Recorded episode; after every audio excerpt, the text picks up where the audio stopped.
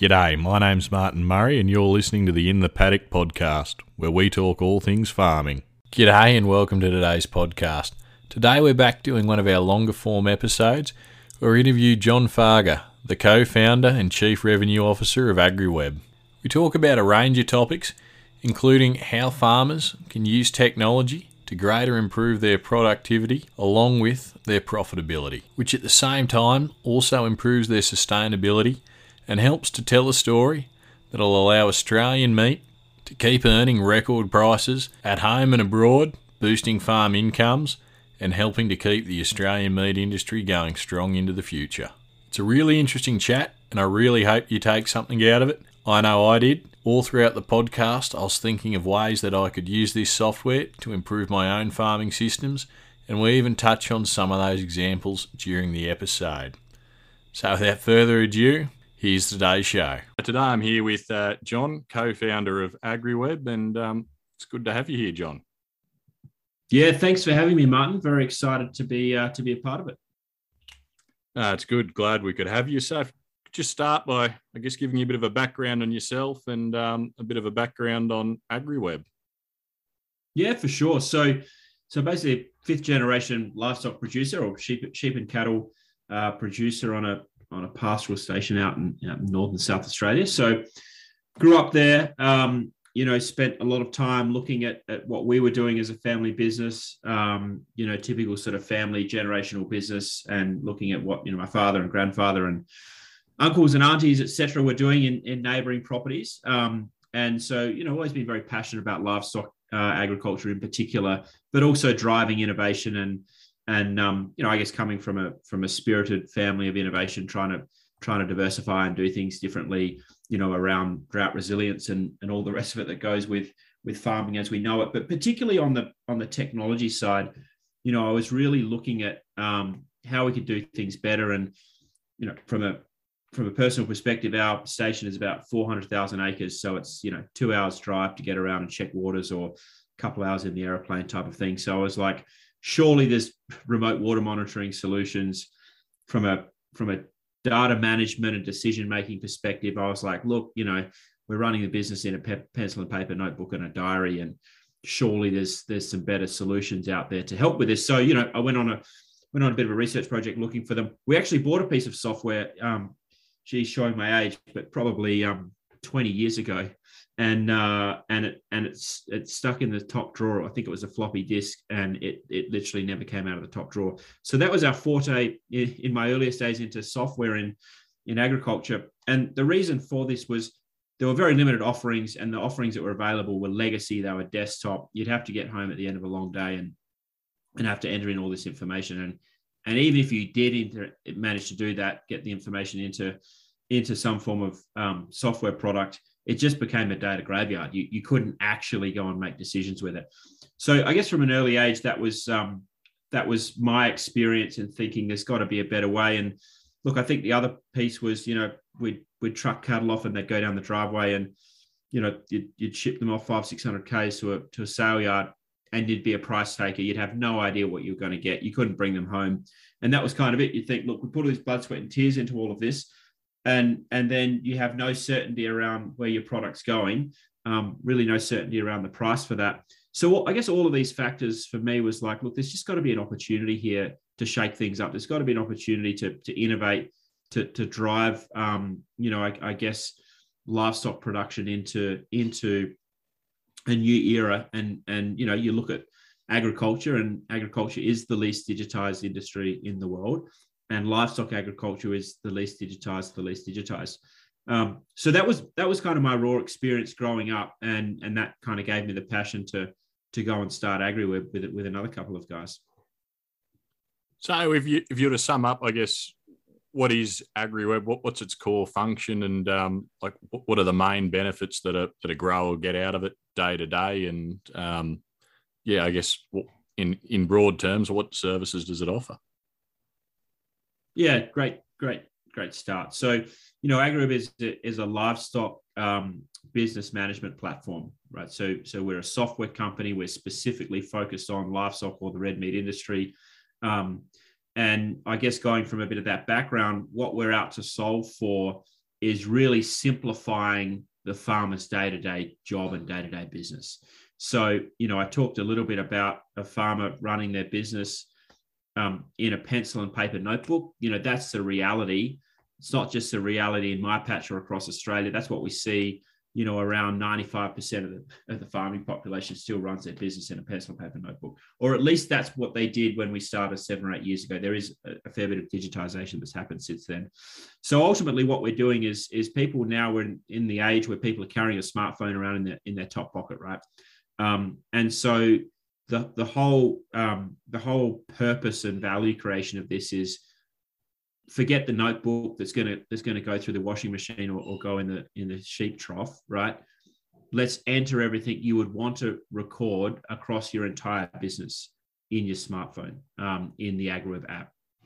And you know i mentioned that we, we specifically focus on the livestock industry but we take a very holistic approach across what we call sort of a mixed farming operation right? So what you can then record within AgriWebb is is you know it's all based around the farm map very visual very simple. Again when we built this it was around how do farmers think about their business right?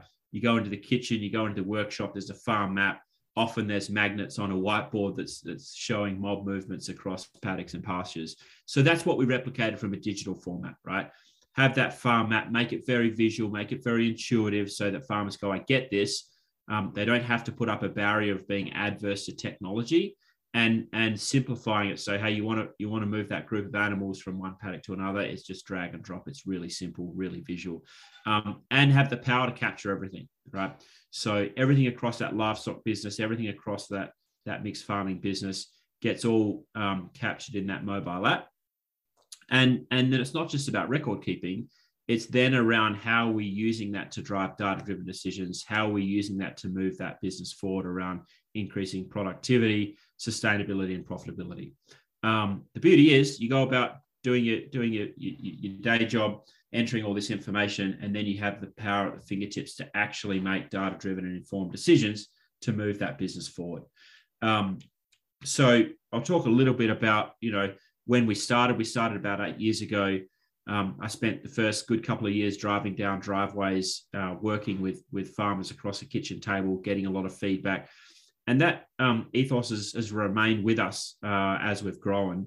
You know, our, our core value at, is Agri, at AgriWebb is living for the farmer and making sure we're, we're really uh, basing everything we do off that feedback. You know, so all of our development, um, software development is in house. We don't offshore any of that. Uh, and we make sure that our team stays connected to the community and connected to our customers as much as we can. Um, and, you know, now we're, we we started the business here in Australia. Um, we now have offices in, well, head offices still in Sydney, but offices in London, uh, in the UK, and in Denver in the US, which I, I, happen to be calling in from at the moment. I'm doing a stint over here in the US for a few months. Um, we have about 12,000 farmers that use our product every day, about 22 million animals on the platform. I think we service customers in about 13 or 14 geographies. Um, so I guess it was, it's, you know, from that very first day of driving down driveways and my personal experience in in, in taking that theory and that ethos to um, to everywhere we go is has really been a, core function of, of how we've grown the business. Yeah, and I look um, just a bit on myself. I uh, on top of having a, a, day job, also got a, a, mixed farming enterprise. It's you know comparatively small, but uh, last year we were running probably about 200 trade heifers at a time. Um, on, and that's just something that we pivot to if you know if we see an opportunity there. Otherwise, we're primarily cropping. And I mean, I personally run run most of the farm from just an Excel spreadsheet, and with cropping, that's that's fine because your crops don't move. They're they're in the one paddock. They're always treated in that one paddock, and at the end of the season, I know how much grains come out of that paddock, and I can say, you know, we've um, we've made X dollars per hectare here.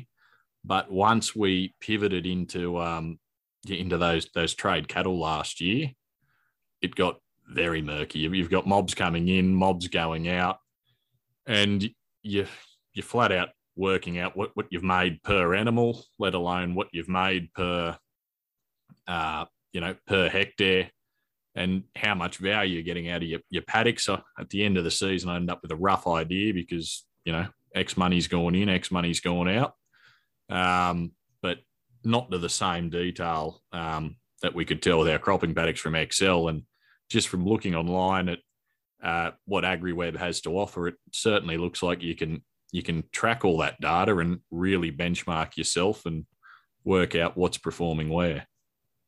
Yeah, abs- absolutely. I should get you on the sales team then, by the sounds of that, in, in terms of uh, um, your, your, understanding. But but you're bang on there. I mean, you look at these two two industries, and and the cropping side has um, has had a lot more investment over the decades. Um, you know, largely driven by you know the large hardware, John Deere, green or reds um, manufacturers of the world that have driven a lot of investment and technology um, into the industry, together with um, you know seeds and genetics and fertilizer companies, because we're dealing with you know enormous amounts of inputs and outputs, and it's all in a contained kind of um, fenced off area, as you suggested, right? It's it's sort of input output, you know, and we can measure things quite accurately on that. Um, and you know, if you go back and look at the last sort of 30 years in in cropping as a whole, you know, there's there's they've increased something like 70% in productivity, right? So really enormous, enormous gains. Um, and the same can't be said for the livestock industry right? We, we haven't seen, not only have we not seen the investment and energy put into it, but we haven't seen anywhere near the sorts of impactful changes um, and productivity gains. Um, and there's a huge opportunity for that. Now, the complexities that you've just raised is is key to that. Animals are moving, they're changing, they're all different. You know, there's not one the same. Um, you've got you know multiple conditions, whether it be weather or commodities, um, plus these moving targets makes it very difficult. Um, and I guess that's why we focused on on you know making sure that a it was very simple to use, um, but also you're going to get some very powerful decisions uh, off the other side of that. And when we started, um, it sounds like you know that, that, you're running a trading operation. You, you you're looking at running them at an individual level. Is that is that right, Martin? You, you track yeah, that, that's individual level. Yeah, that, that's what we were. Uh, we're a bit of both. Um, so just just a quick rundown on the property. So you got the background. We're about seventy percent arable and uh, thirty uh, percent just native pasture. Um, a lot of coulis grass, a lot of basalt rocks. So it's, it's not something you could even improve if you wanted to. Um, and on that, we we do have about you know thirty breeders, um, and we've also currently running about thirty trade steers. But uh, yeah, it's uh, on the arable country. It's something that we can pivot into if we've if we see the opportunity there for a season. Yeah, yeah. So so you know when we started, um, you know when we when we built, I guess the first version of our of our software, it was a mob based um, herd based solution, right? So you would manage your animals at a at a mob level, at a group level. You'd be putting average weights in, you know, treatment across the group um, you know, nutrition, feed, etc., and you'd be moving them, rotating them as a group. Now, the bulk of the market is still managing at that group or herd level, particularly when you think of it from a pastoral perspective of when they're out in the paddock, right? People just think about them as a mob. The reality is the big benefits that we could get and the huge impacts we can have from a from an industry perspective and in terms of making those macro gains as we just referred to in the cropping side that's going to come down to individual animal management. Now, you know, a, a, there's not a huge percentage of the market that's managing individual. It, it is it is gaining traction. Um, obviously, in Australia, the NLIS system requires you know all all cattle to have a, a NLIS EID tag, uh, but that doesn't mean you need to manage your your your, your herd and an individual performance perspective. We also know in um, in Victoria that it's it's compulsory for sheep to have EID. So there's definitely a direction from a compliance perspective, and you know the industry sometimes sees this as a bit of a stick to say, oh well, you know we have to invest in tags and we have to do this because we're told to, rather than flipping the conversation to be actually this is this is the opportunity, right? This is the opportunity to manage your business, your herd, your flock um, in a way that you can determine very simply now what are the, the underperformers and what are the overperformers or the performance that you're looking for.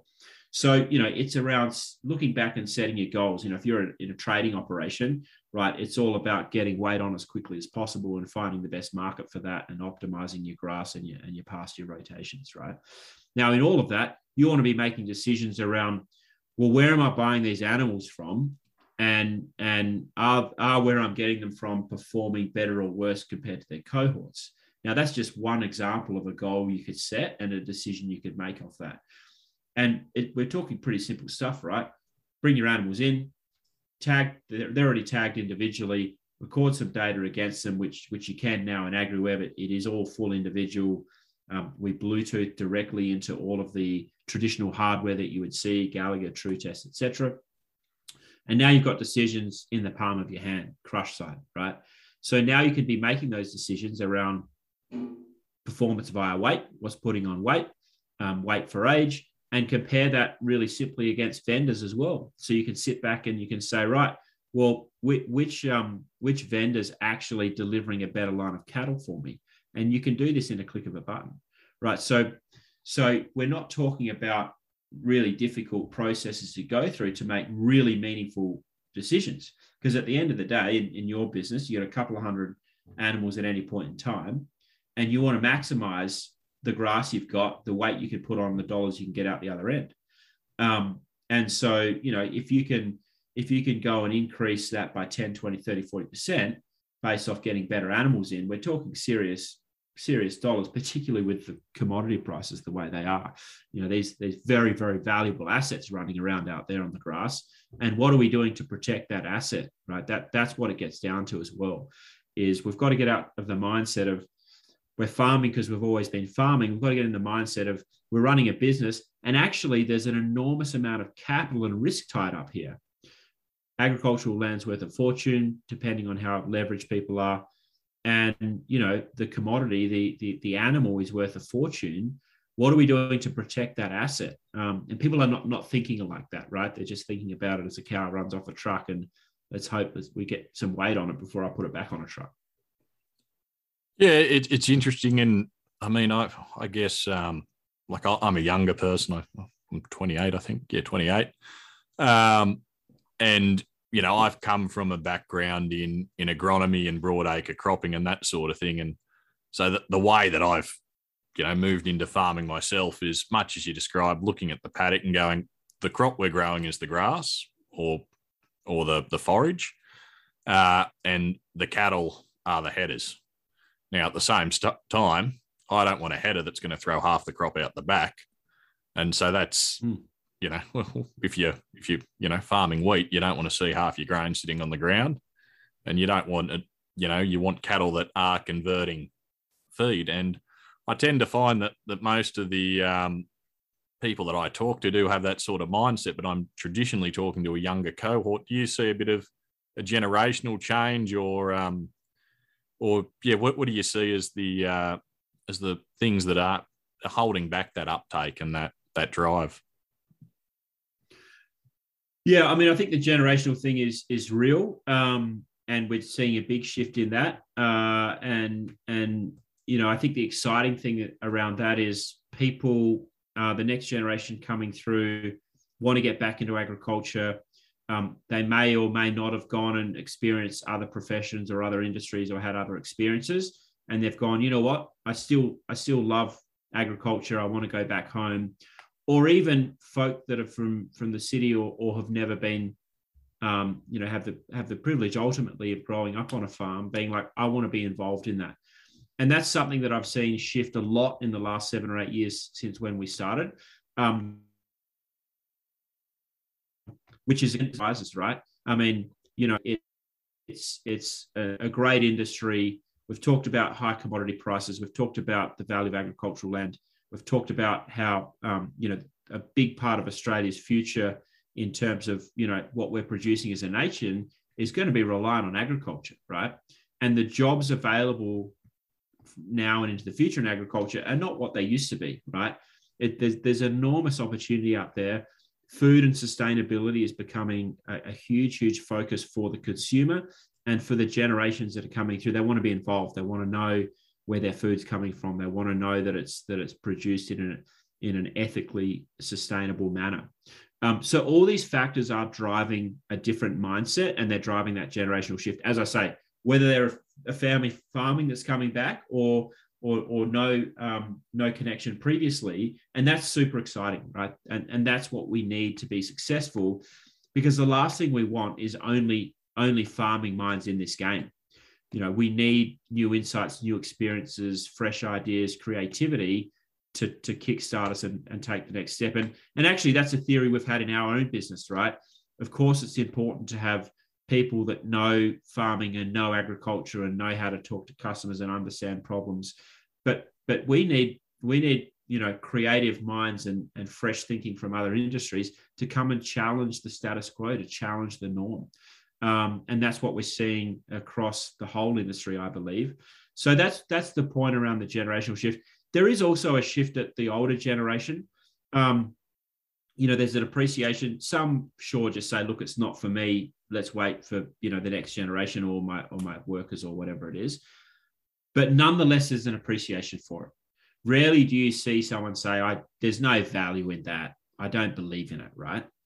Um, it, you know, the bulk the bulk of folk out there believe in it. They believe in innovation. They believe in in technology, the opportunities that exist a lot don't know how to get started or are overwhelmed by it. That that's a different topic.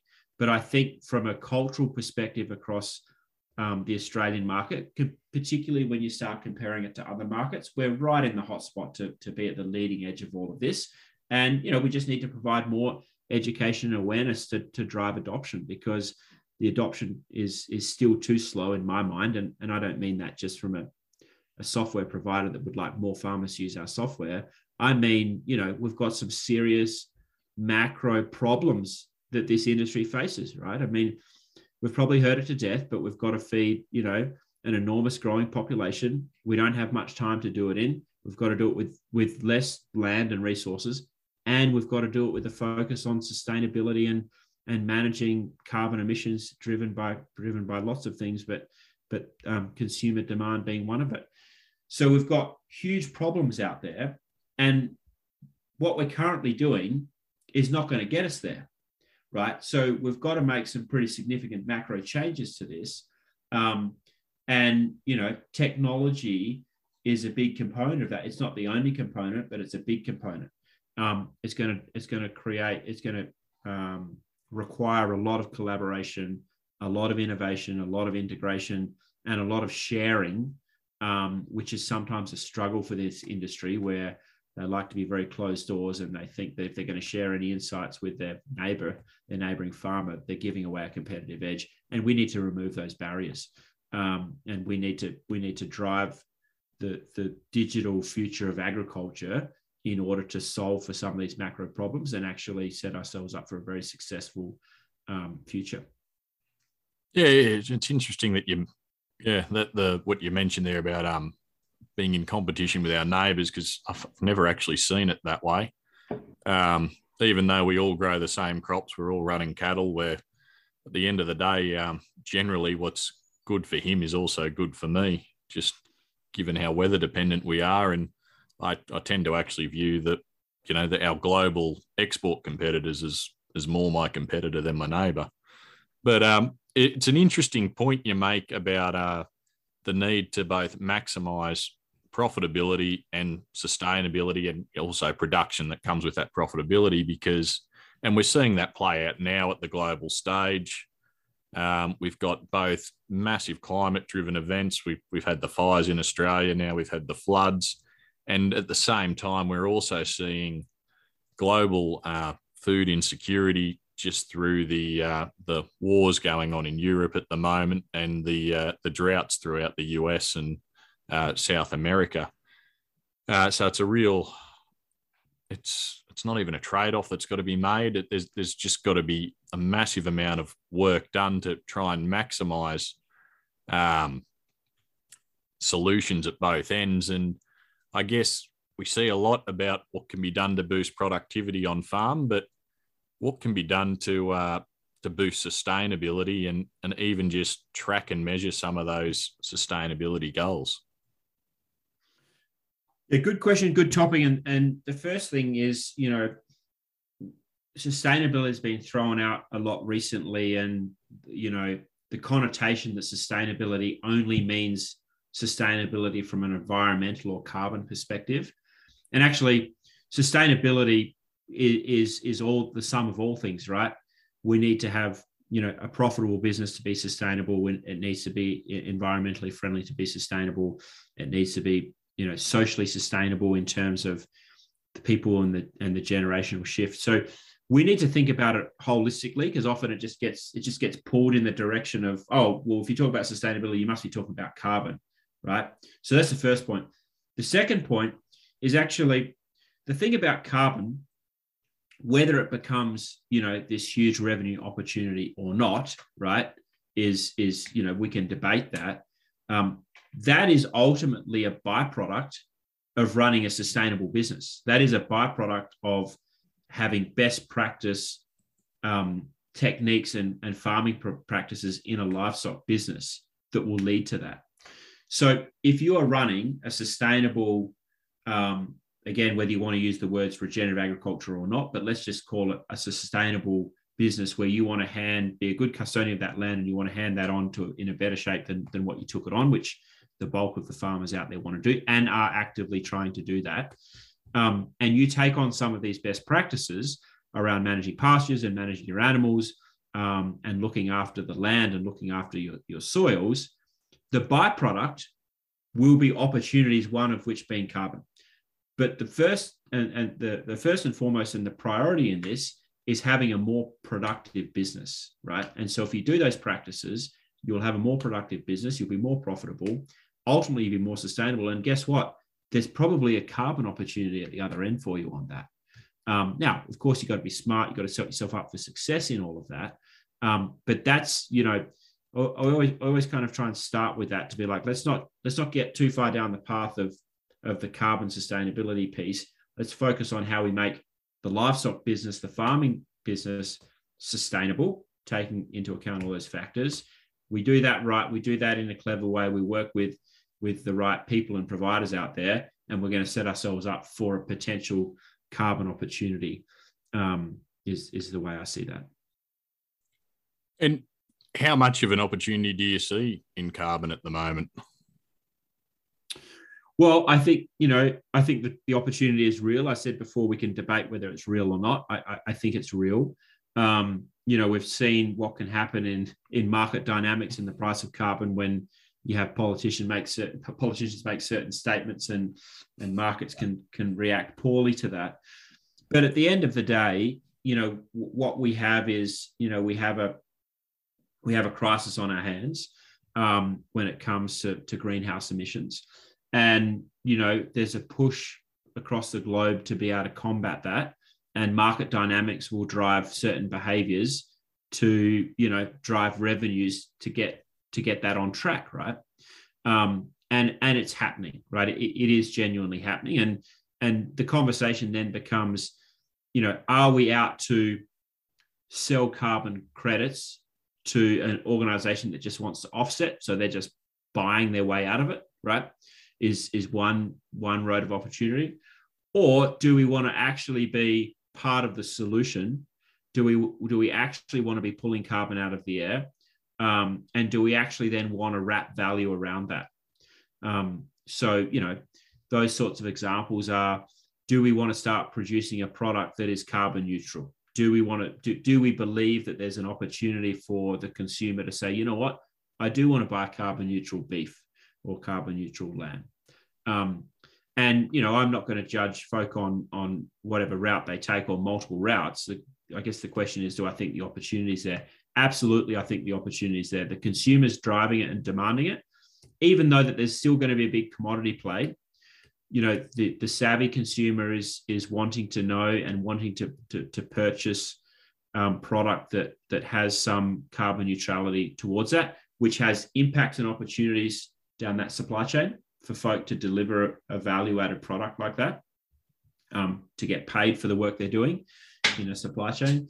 And there's also an opportunity for, you know, for, for carbon offsets and, and abatement. Um, and, you know, we're seeing it, we're seeing it all across the world. Um, and, you know, if those, if those revenue opportunities can offset and drive more sustainable production, you know, you think about if you reduce your stocking rate and reduce the number of animals on your land, but you're getting paid more for that, it's better for the land, it's better for the animals, it's better for the environment. Well, everyone's winning, right? And if you now think about those animals as what we talked about a while ago in terms of are those animals high performing animals, then now we're really talking. Because if you think about, you know, the, the herd, the national herd in Australia or the global herd, think about how many animals that exist in that population that are underperforming. They don't put on weight, they're not fertile, you know, all of these, all of these critical traits. We need to remove them from our system because they are bad actors. They are just emitting, right? And they are consuming, and they're not adding enough value to our supply chain and, and our existence. Um, and and their challenges we can solve pretty easily, right? I mean, we start removing removing those um, those bad actors from our supply chain, and we are on the road to um, to, to having significant impact. The other opportunity is is really around the, the carbon sequestration, right? I mean, you know, there's this theory out there um, through you know mis, misinformation and poor education that that a grazing cow is you know the worst actor in in in carbon emissions, right? But actually, that's not that's not true. If you've got a if you've got a good grazing practice and a, and a good grazing business, right, that cow is actually a, a carbon sequester, right? They are putting more carbon back into the soil through grazing the grass, right? And allowing that to regrow than actually that that animal's emitting. So we've actually got an opportunity to be a carbon sequester function um, in these grazing operations, uh, and and that's just you know the the the uh, population is just not aware of that. They just think well cows are all all bad emitters, um, and that's not true. So there's there's opportunities everywhere you look in this, um, and and ultimately it just gets back to the core of, of where we started this topic around sustainability and if we are if we are taking steps to run the sustainable grazing uh, operations we have worlds of opportunity you know and to summarize that it's carbon sequestration opportunities it's increasing raw um, productivity and profitability out of your business. It is opportunity to value add in in a product in a branded product that will have value in a supply chain um, that that consumers will want to participate in and we see that you know as that moves through the supply chain as well. So, John, how do you think we're positioned as an industry to um, to measure, record, and evaluate that sustainability uh, factor? Is is there being enough done? Yeah, good question in terms of you know how how we're positioned. Um, you know, I think it's clear the opportunity is there. Um, in terms of how we're positioned, I, I think it's a, a, classic case of um, you know, we, we don't need to reinvent the wheel in terms of what we need to do to provide, I guess, the data to, to prove what we're doing, right? Now, that there are some complexities which we can talk about, but if we look at it from an agri perspective, everything that, that's being recorded from a day-to-day perspective, right, to run your business, mob movements, um, you know, pasture availability, feed on offer, stocking rates, rotations, um, you know, animal health, weights, you know, all the performance information that, that you're already recording to run your business, um, soil information, fertilizer application, sprays, all, all the stuff that you're recording in AgriWebb software from a day-to-day business. It's the same data that is required to deliver upon some of these other needs. So whether we're making uh, sustainability claims from a from a value added product, right? Whether it's whether we're saying it's carbon neutral or pasture certified or hormone free or organic or the whole list that exists now and that, that will come in the future. It's the same, ultimately, the same sorts of data that you're collecting to run your business anyway. We just now need to deliver that. And so the way we've always set this up is use this information, record this information to run your business. And then you know what, we'll be able to repurpose that to deal with anything that comes down the path, whether that be a carrot or a stick or however you want to look at that. So if you've got audit and compliance requirements, we're here for you. It's all here ready for you. and we save hours of, of, uh, of your time when the auditor drives down the driveway. And you know, the vision of that is to be remote audits, right? Cloud-based audits, so people aren't driving down driveways and wasting a lot of energy. If you're looking to make certif- certified claims, that data can flow through the supply chain, right? And that can be shared, and value can come back uh, can come back from that. Um, if you're trying to, uh, you know, fend off food and, and um, health and safety risks, you know, we're, we're recording all of that information, biosecurity, etc. So the first and first thing to think about is, uh, well, well, let's let's set ourselves up for success for the current business we're doing. And the beautiful thing about about digitization and collecting data in a digital format is that it can be available and repurposed provided of course you know you choose a supplier that's that's equipped to deal with that. Otherwise you know if it's just going to sit in a spreadsheet you're still going to have to do the hard yards to get that out. So in terms of are we equipped to deal with it? Absolutely. I mean the solutions are out there to help you now and, and into the future. Um, do we have the other infrastructure around in order for us to, to kind of deliver upon that? Look there's still gaps right? I mean i mean there's always going to be gaps, but but a big gap right now is is really still around um, the education of of the farming community of taking that next step and being like, right, I've put my hand up, I'm interested, I see there's opportunity out there. How can I get involved in that? Um, and I think that that's a big barrier. I think that's a big barrier of taking that step and but hey, I've always been a good farmer, right? how am I going to get paid for that now, either through any of these options we've talked about? So I, I think that that's um, a barrier and opportunity.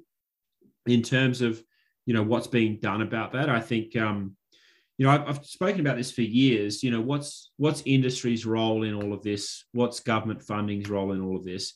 Um, and it's interesting to see some of the things that I've been saying. Of course, it's not because I've been saying it, but you can see the trend happening. Is is you know the role of these groups is to not go and develop software or go and develop tools themselves. They've tried that in the past, and of course, it's failed, and we've wasted enormous amounts of dollars, whether it be taxpayer dollars or levy-funded dollars, right? Through through you know the the groups such as MLAs and RDCs and and, and alike. The role of those groups is to deliver education and awareness and enablement, right, for farmers and and service providers and vendors to do their jobs and, and do what they're good at.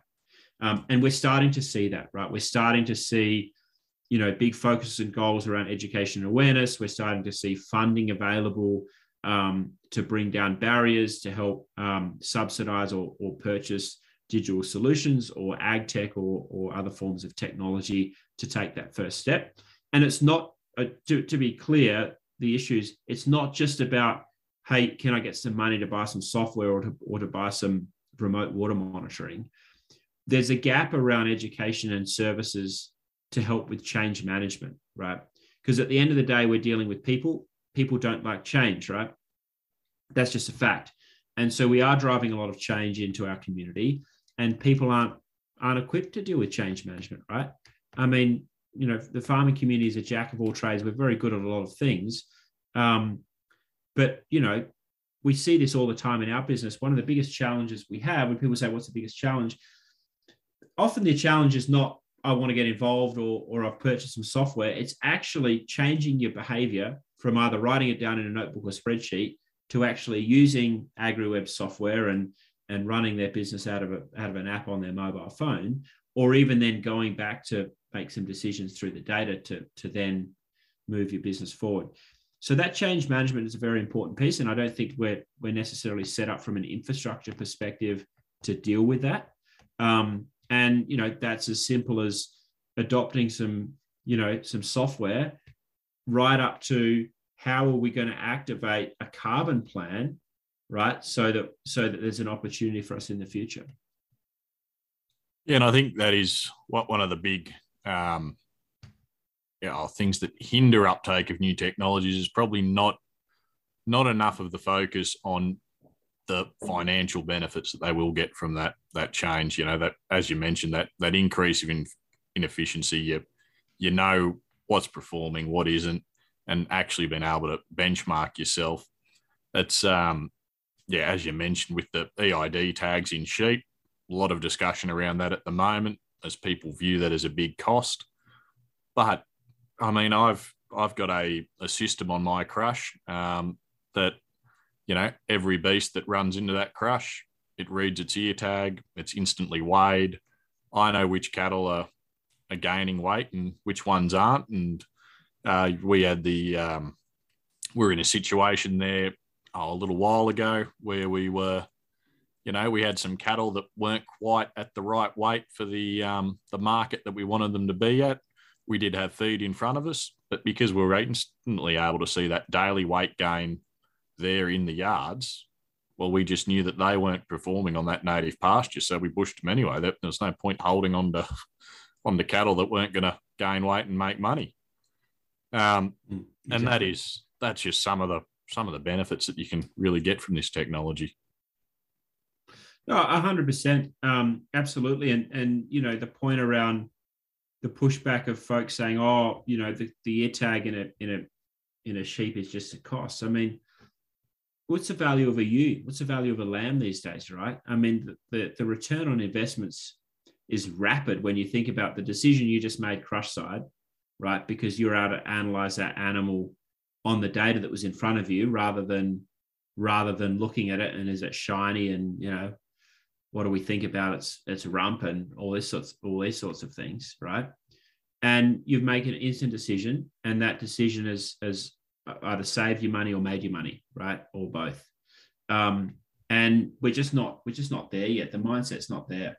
Um, and it needs to change like very fast in my opinion. The other thing that i hear you know on a daily basis is um, you know we talk about these value added programs right? And and what's required behind the scenes of that. You know you, you're required to show animal welfare you're required to show animal health you're required to show what you're doing on farm. And this is not around taking the keys away from your kingdom and allowing you to make those decisions martin as you're sitting crush side or however you want to run your business and this is you know right now it might we might be talking about value add and say hey if you do these things if you join a scheme you could earn a few more dollars here or there. It will become a point pretty fast.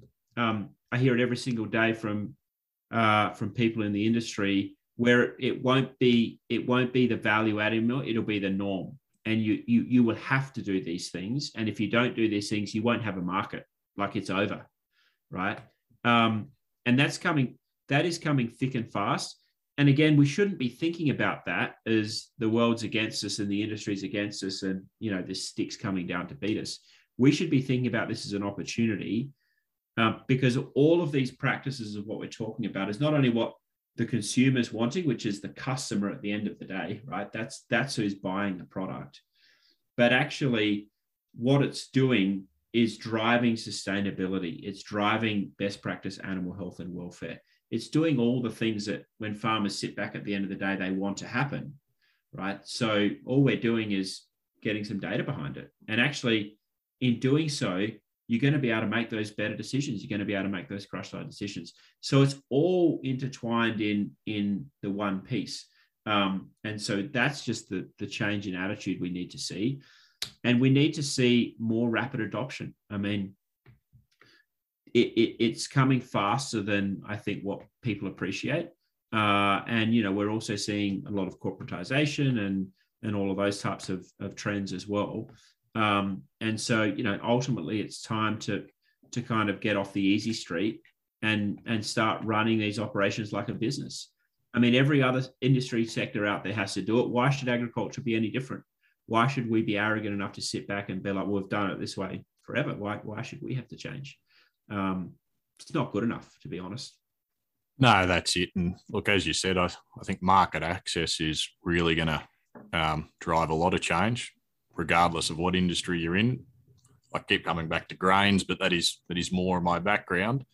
Um, yep. And you know, we're we're seeing pressure from the EU through the I double, uh, sorry, the ISCC um, certifi- certification scheme, and um, you know, it's at the moment it's just in canola and sort of in barley, but it will be across everything. And uh, there are gonna there's gonna have to be some some big changes on farms to more in the record keeping probably than anything, but also some physical changes to make sure we keep those markets open. and I'm fairly conscious we've taken up a fair bit of your time Yeah. today. Yeah. But um, just one last wonder before we go: How do you do you see Australia in the world market? Uh, As you said, you've got offices in the US, the UK. I think from your website, you also do a bit in South Africa. Where do we stand? Are we a, a leader? Are we in the middle? Is everyone about the same? Or, um, yeah, where are we Yeah. at? No, I mean, we're definitely, everyone's definitely not the same.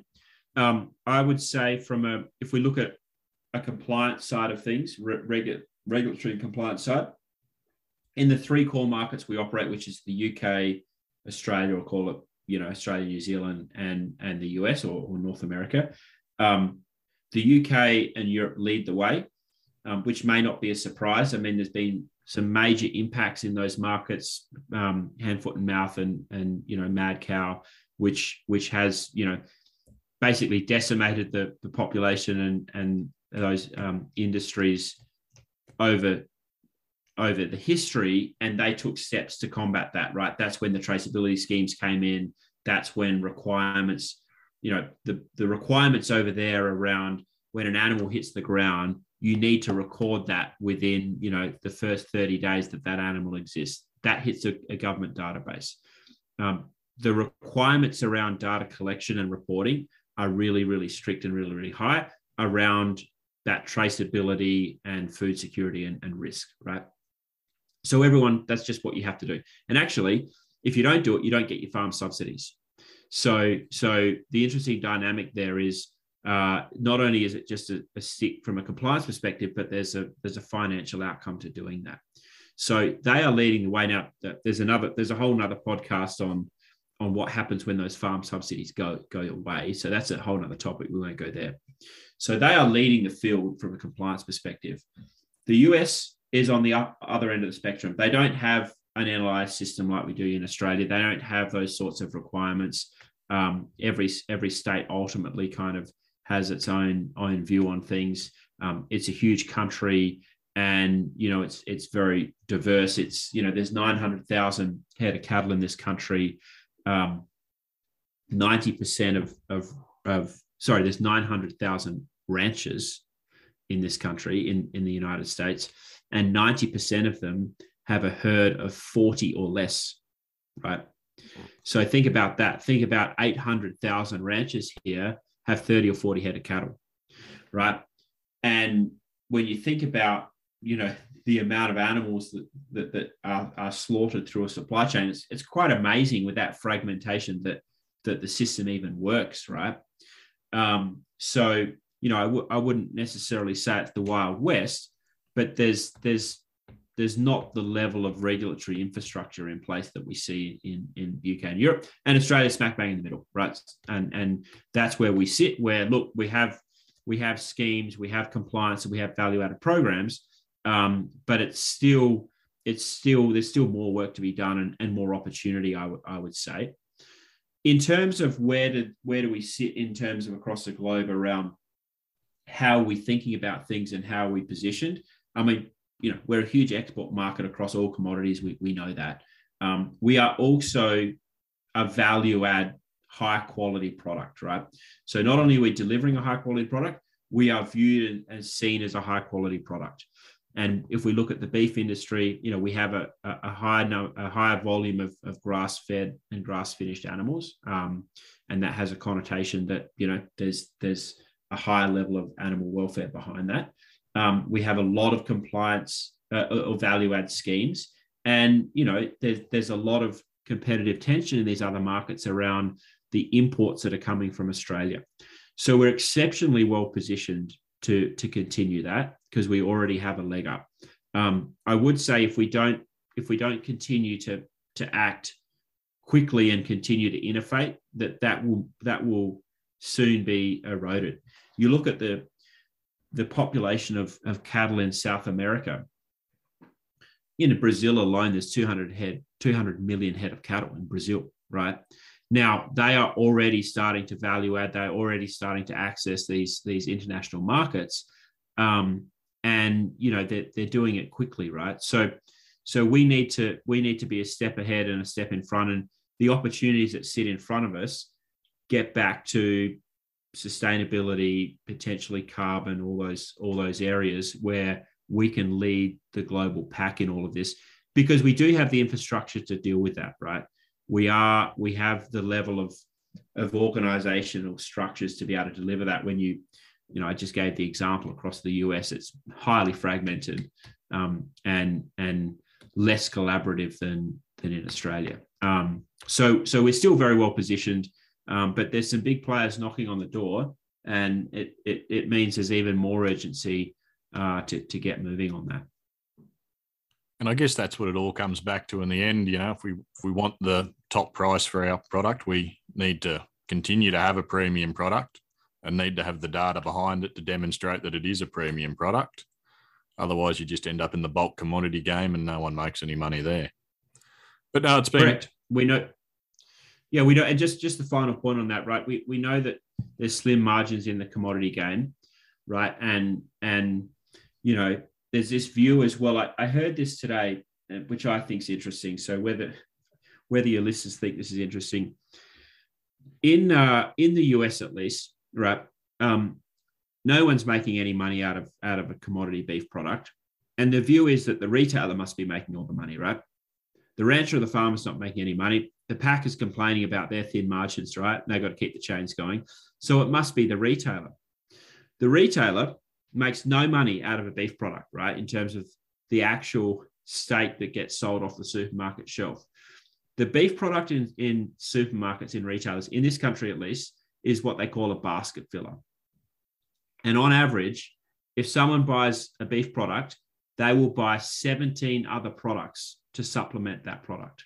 So you've gone in, you've bought a steak, and you've gone, right, I'm going to treat myself. So you're in there getting mustards and vegetables and roasts and the whole the whole works. And on average, it, it's 17 more items.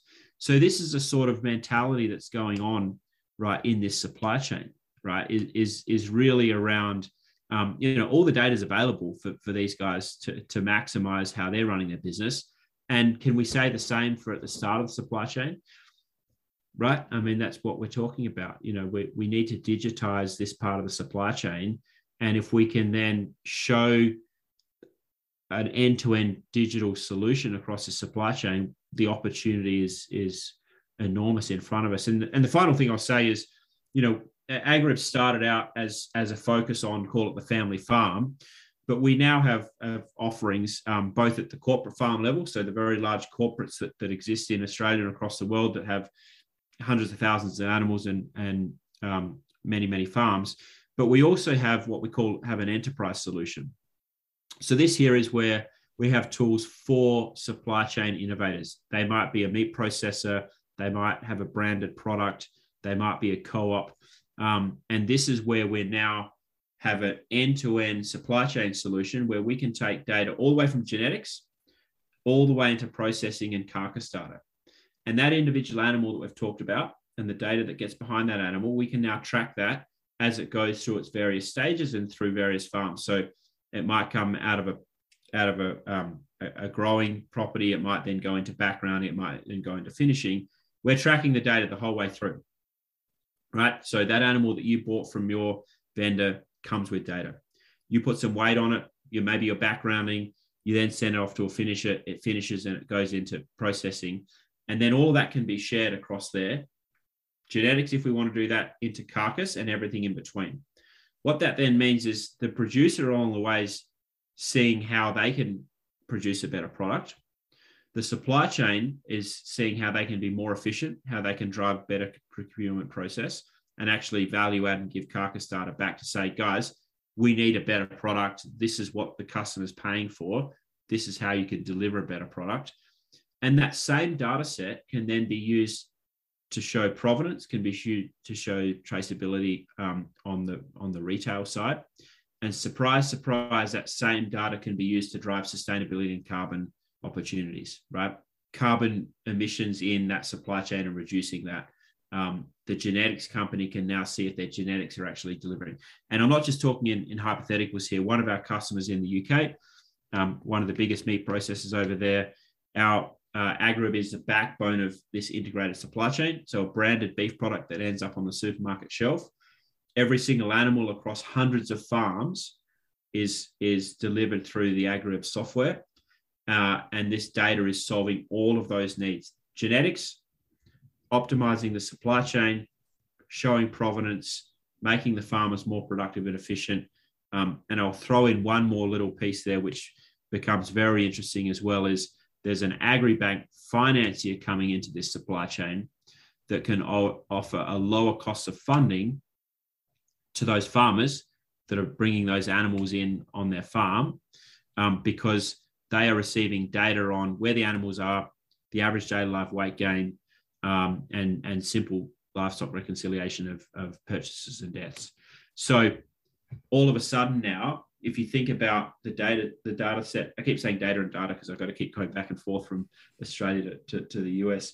Um, that that same piece of data around that animal has now multiple uses um, and multiple value adds. So if I could leave that with with you and the reader base to think about when you're when you're performing a digital record on an animal, the opportunity that exists behind that piece of data is is enormous. And and actually, not only is it solving for your business and your needs right now, crush side, when you make that decision of do you cull or do you keep, but that same piece of, of data could really set you up for you know enormous amounts of future opportunity.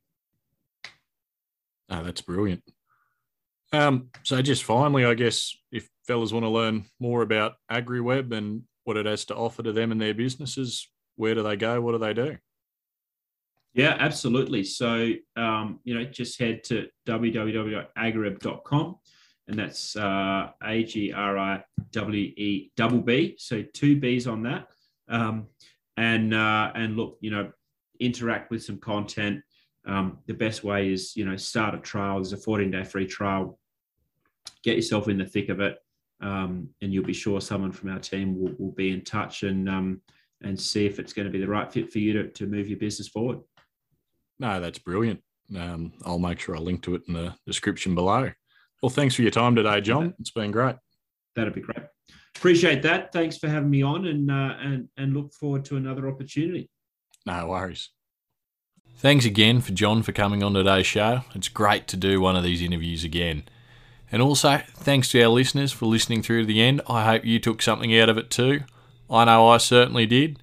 I've just downloaded AgriWebb myself, kicked off their 14 day trial, and I'll be seeing how I can get it to improve my own farming system, get me out of the Excel spreadsheet and into something a bit more user friendly. So if you like today's show and got something out of it as well, please give us a review, like us, rate us. I think you can even rate podcasts now on Spotify, so if you could do that, it'd be brilliant.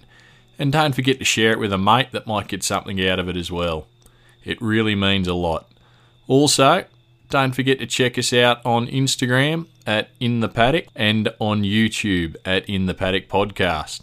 So until next time, keep at it.